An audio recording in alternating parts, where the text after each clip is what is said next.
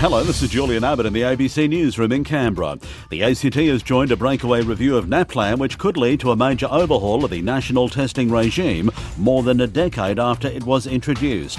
Political reporter Tom Maddox. Victoria, New South Wales, and Queensland yesterday released terms of reference for the review which will look at the accuracy of the standardised testing regime, whether it's at the right year levels, and the support for students and schools. The Victorian government says it could lead to NAPLAN being overhauled or even scrapped. The ACT's Education Minister, Yvette Berry, who previously led a national review of the controversial regime, says she wrote to her New South Wales counterpart this week agreeing to participate in the breakaway review. Ms Berry is attending a National Education Council meeting today in Melbourne, where the review is expected to be discussed. The Canberra Hospital's medical imaging facility will struggle to diagnose cancers from next week after the shutdown of Australia's only nuclear reactor.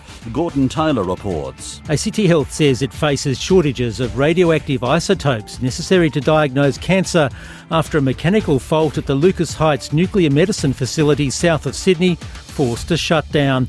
The suspension is affecting the ability of imaging facilities across the nation to diagnose heart and lung conditions as well as cancers.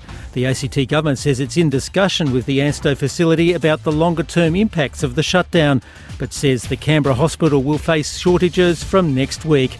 The ACT Health Minister Rachel Stephen-Smith has been contacted for comment. And in sport, the Boomers face Spain tonight at 6pm in the first of the Basketball World Cup semi-finals in Beijing.